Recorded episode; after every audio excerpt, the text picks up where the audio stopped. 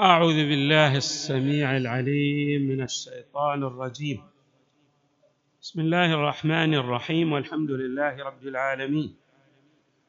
والصلاة والسلام على أشرف الخلق سيدنا ونبينا محمد وآله أجمعين الطيبين الطاهرين.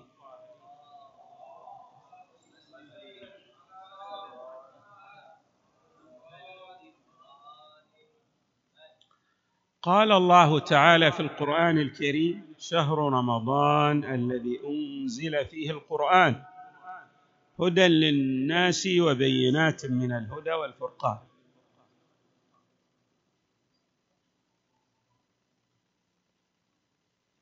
رغب الشارع المقدس في العبادات بمعنى أنه حظ العبد على الاتيان بها وبين بعض الخصائص للعبادات. وهذه الخصائص كما يتحدث العلماء هي أيضا للترغيب بمعنى إذا اطلع العبد على تلكم الخصائص للعبادات ازداد نشاطه وأدأب نفسه في الإتيان بتلك العبادة بنحو أعظم.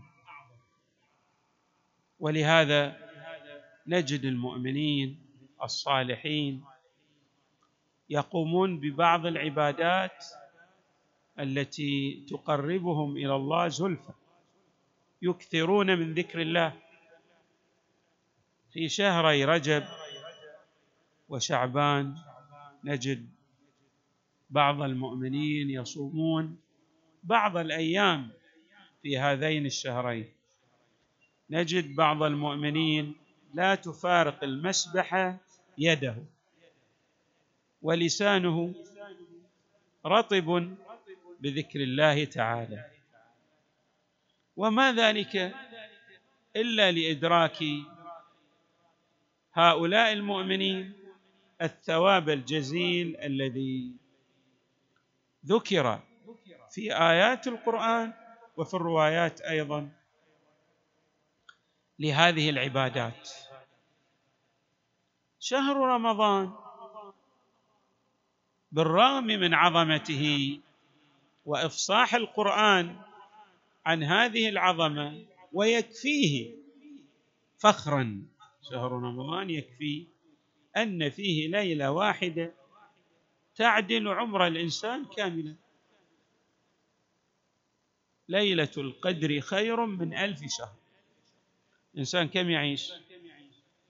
فلنفرض الأعمار بين الثمانين والتسعين. إذا الإنسان تمتع بصحة. وقلة نادرة تعيش أكثر من ذلك. هذه الليلة الواحدة إذا أحياها الإنسان بالعبادة تعدل أكثر من ثلاثة وثمانين سنة. ألف شهر ثلاثة وثمانين سنة. يعني أنك لو صمت رمضان ووفقت لإحياء ليلة القدر الله تبارك وتعالى يعطيك من الثواب كمن عبد الله. في ثلاثة وثمانين سنة. فإذا أدرك الإنسان مثلا عشرين سنة في كل سنة يدرك ليلة القدر. كأنه عاش عمر بعض الأنبياء السابقين. يعني كأنه عبد الله في ألف وخمسمائة سنة أو ألفي سنة. فإذا الفضائل والخصائص وهذا الثواب الجزيل جاء لأغراض لمقاصد. من أهم تلكم المقاصد حظ المؤمن على الحيوية والنشاط والإقبال على الله. لأنه الإنسان إذا وعى وأدرك شيئا يتفاعل معه بنحو إيجابي وكبير. وهذا ما نجده في حياتنا. نحن عندما مثلا ندرك بعض الخصائص للأشياء افرضوا مثلا بعض خصائص الأطعمة ونرى أن هذا الطعام أيضا بالنسبة لنا هو لذيذ. راح نكثر من أكل هذا الطعام بل ونستأنس بذلك. الإنسان أيضا إذا أدرك خصائص الرياضة أي نحو من الرياضة؟ تراه مثلا ماذا؟ يبذل جهدا كبيرا ووقتا من أجل ممارسة الرياضة. وهكذا إذا أدرك فوائد العلم تراه يبذل وقته ويدأب في تحصيل العلم. الإنسان كلما أدرك شيئا بنحو أعمق كلما ازداد تفاعله وإياه. وأصبح يشتاق ويتوق للإتيان به بنحو يحقق فيه الجودة العالية إذا صح التعبير. مثلا إذا أدرك فوائد صلاة الليل تشوفه حتى في الأيام شديده البرد ينهض. لأنه يدرك عظمة أو الفضل الكبير والعظيم الذي يعطيه الله تبارك وتعالى للقائمين متضرعين بين يديه في الأسحار. خصائص العبادات ذات أهمية كبيرة وذات مردود إيجابي على الإنسان. لا يختص هذا المردود فقط في النشاط والحيوية والتفاعل والإخلاص إلى الله. بل له أيضا مردودات أخرى. نقرأ مثلا في هذه الآية التي استهللنا بها الحديث عن شهر رمضان. ماذا تبين الآية؟ تقول الأمر الأول الذي أنزل فيه القرآن. وهذه فيها ماذا؟ إشارة. بل لعلها بيان. يعني عليك أيها المؤمن أن تولي عناية كبيرة بتلاوة القرآن في شهر رمضان لأن هناك ارتباط وثيق بين القرآن وبين شهر رمضان. بعد تقول إن القرآن هذا أنزل كتاب هداية هدى للناس. ومعنى ذلك أنك عندما تقرأ القرآن أو عندما تصوم لا بد أن تتلمس شيئا. تريد أن تحصل عليه. تريد أن تزداد هدى. الهداية معناها؟ هي الاراءه مثل الإنسان اللي عنده ضوء كبير. هذا الضوء الكبير ماذا يعمل له؟ يزيل عن طريقه الظلمة. القرآن الكريم وكذلك الصوم بينهما توأمية في إزالة الظلمة التي تعتري طريق الإنسان. الانسان يعيش ظلمات. ولهذا الله تبارك وتعالى أشار إلى هذه الحيثية. قال تعالى الله ولي الذين آمنوا يخرجهم من الظلمات إلى النور. بس بأسباب يخرجهم. من هذه الأسباب إقبال الإنسان بالطاعة على الله والعكس. والذين كفروا أولياؤهم الطاغوت يخرجونهم من النور إلى الظلمات. اذا هناك مقابلة بين الأعمال والخصائص التي للأشياء. الانسان إذا عنده إيمان الله يتولاه بالرعاية. لكن لا بد أن يقرن هذا الإيمان بالعمل الصالح وبالطاعة الذين آمنوا وعملوا الصالحات. بعد هداية وبينات من الهدى والفرقان. الإنسان ما يقع في إشكالية في مدلهمه الا يشوف الحق يرى الحق واضحا ابلجا. بعد ما يصاب بغطس في الرؤية الأمور الله تبارك وتعالى, وتعالى يجليها له يوضحها فتصبح ماذا؟ بينة. يتعرف على الحق. وعنده شيء يفرق بين الحق والباطل. أكثر الناس لماذا لا يميزون بين الحق والباطل؟ لأنهم لا يلتجئون إلى الله. لا يقومون ببعض الأعمال الصالحة. هناك ضمانة من عند الله تبارك وتعالى. بأن من التجأ إليه من قام ببعض الأعمال الصالحة الله تبارك وتعالى لا بد أن يفتح له طريقا. لا بد أن يريه الحق. نعم.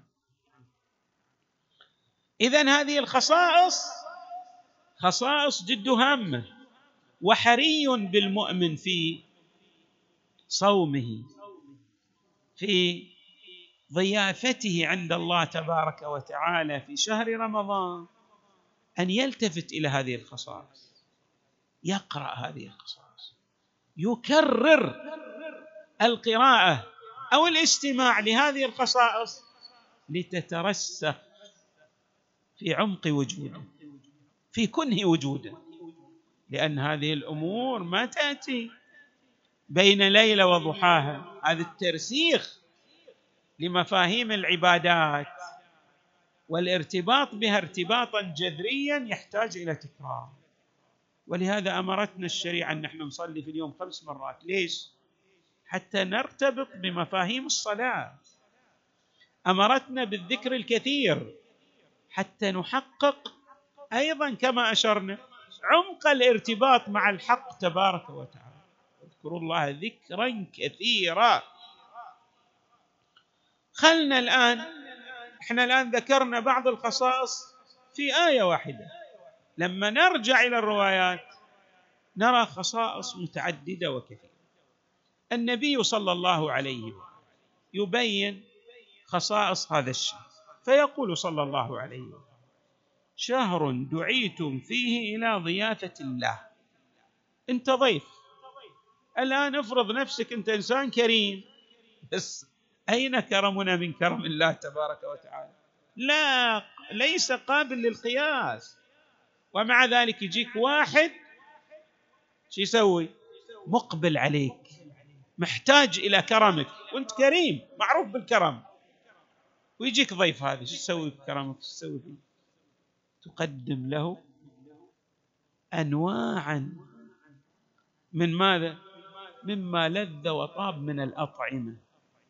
وتغدق عليه بجزيل عطائك بما يتناسب مع كرمك.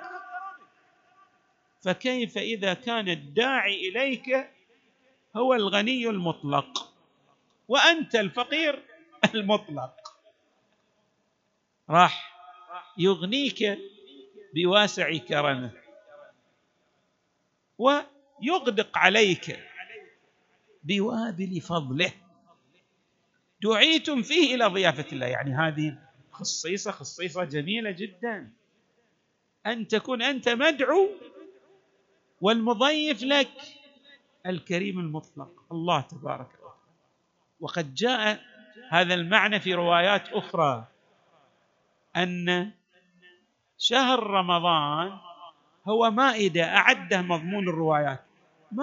مائدة أعدها الله لأوليائه. مائدة. يعني شلون إحنا نقدم طعاما لضيوفنا؟ هذا هذه مائدة بس هذه العطايا عطايا معنوية كما تشير إلى الروايات. يعني الله يعطيك ما لا عين رأت ولا أذن سمعت ولا خطر على خيال بشر. وجعلتم فيه من أهل كرامة الله. شوف التعبير. إيش قد رائع إيش قد جميل. الله مو بس دعاك إلى ضيافته الله يريد أن يرفع من كرامتك. الله يريد أن يكرمك. شوف الله عاد إذا أراد أن يكرم شخصا من المؤمنين ماذا يعطيه؟ تبارك وتعالى من كرمه. وجعلتم فيه من أهل كرامة الله. تالي شوف شو يبين الله. شلون خلانا شلون جعل وضعنا في كل إذا صح التعبير حركة وسكون أمور اختيارية وغير اختيارية رتب عليها الفضل الجزيل والأجر الكبير. شوف التعبيرات للنبي صلى الله عليه وسلم. أنفاسكم فيه تسبيح.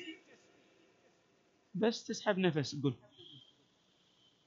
قل لك الله كأنك قلت سبحان الله سبحان الله سبحان الله. تنزه الحق تبارك طيب. شنو أثر التسبيح؟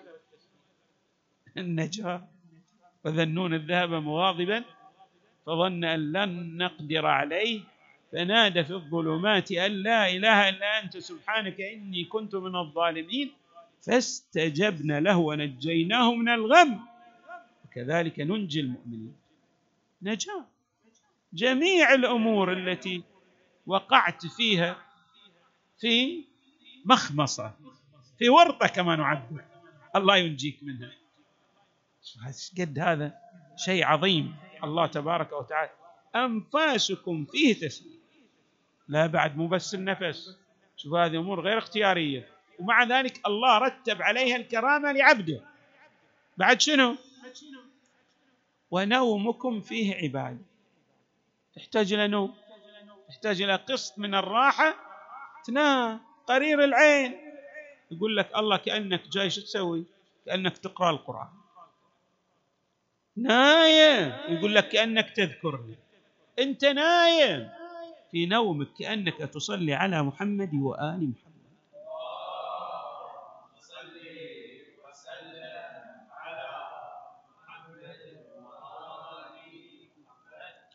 طبعا الأعمال لها شرائط. وشرائط عظيمة جدا. يعني بمعنى دقيقة. بس في رمضان لا الأمور تختلف شوية يعني الله يتغاضى عن عباده. عندك عمل ناقص في شوية شائبة وكذا يقول لك أنا بكرمي أقبل هذا العمل. يعني أخفف عليك الشرائط. شوف التعبير الجميل للنبي صلى الله عليه وسلم. وعملكم فيه مقبول. ليش العمل فيه مقبول؟ لأن في شيء اسمه شنو؟ اسمه ممكن أن نطلق عليه التكامل أو التعاضد. خلى التعاضد. أصولا أنت شنو؟ بعض أعمالك يعضد بعضها الآخر. يعني أنت إذا وفقت لتلاوة القرآن ترى بنحو طبيعي توفق لعمل صالح آخر. هكذا ذي قاعدة. يعني الحسنات تجر إلى خيرات. بعد والعياذ بالله. السيئات تجرك من حيث لا تشعر إلى سيئات مثله. هناك مسانخه ومجانسه بين أعمال البر والخير وأيضا بين أعمال السوء والشر. وحري بالمؤمن أن يلتفت إلى هذه المجالسه يعني لأنه لا بد أن يلتفت إلى هذه الخصائص. شو يقول؟ هذه ب... ليش يقبل العمل في شهر رمضان؟ لأنك عندك ما يعضده. أنت صح. إيش بتسوي؟ تقرأ دعاء لكن أنت صايم ولك حظوه عند الله. فالملائكة ماذا تؤمن على دعائك؟ أنت تتصدق. بس هذه الصدقة تختلف. ولذلك أيضا جاء إن الإنسان إذا أدى شنو؟ نافلة في شهر رمضان. الله يقول له إحنا بنعطيك عطاء بنخلي لك منزلة في الجنة. نافلة. يقول لي نخلي لك؟ تأدي فريضة. يقول لك إحنا في غير هذا الشهر. إحنا نبدأ المضاعفة من عشرة. يعني الحسنة بعشر أمثالها. طيب في رمضان شنو؟ لا المضاعفة تبدأ من سبعين. أي حسنة يأتي بها العبد تبدأ المضاعفة من سبعين. شوفوا هذا في غير ليلة القدر في الأيام العادية من شهر رمضان يعني في اليوم الأول الثاني وهكذا بقية الأيام. وهذا بعد مو في العشرة الأواخر. يمكن العشرة الأواخر لها خصائص أخرى كما تشير بعض الروايات. طيب وعملكم فيه مقبول. دعاء بعض الأدعية ما تستجاب. خلينا نقول نجيب الأدعية اللي ما تستجاب. موجود بعد هذا في الروايات. الله لا يجيب الإنسان الذي لا يقبل بكله على الله. ترى فرق بين الإجابة وبين ترتيب آثار إيجابية على الدعاء. أي واحد يدعو الله يعطيه خير؟ ما الله ما يرد أحد لأن الله كريم. بس فرق بين الاستجابة وبين ترتيب الآثار هذه. الإجابة شيء ثاني. يعني إذا دعوت الله إذا دعيت دعوت الله تبارك وتعالى وأجابك الله هذا شيء عظيم جدا. لأنه يعني رتب أثرا خاصا على تلك الدعوة. وهذا معنى ادعوني أستجب لكم. هذا المعنى الدقيق. لقوله تعالى ادعوني أستجب لكم. هذه الاستجابة غير إن الله مثلا يقول لك أنا ما خيبك أدفع عنك بلا أسوي لك شيء ثاني. ترى ذا غير وذا غير ذا يحتاج شرح. وهو معنى دقيق جد دقيق. ودعاؤكم فيه مستجاب. كم من الخصائص التي ذكرها النبي صلى الله عليه وآله الطاهرين. وسنشير إلى هذه الخصائص تباعا إن شاء الله في الكلمات والمحاضرات الآتية. نسأل الله تبارك وتعالى أن يوفقنا وإياكم للخير وأن يدفع عنا وإياكم السوء والبلاء وأن يجعلنا معكم مع محمد وآله البررة الميامين. وصلى الله وسلم وزاد وبارك على سيدنا ونبينا محمد وآله أجمعين الطيبين الطاهرين.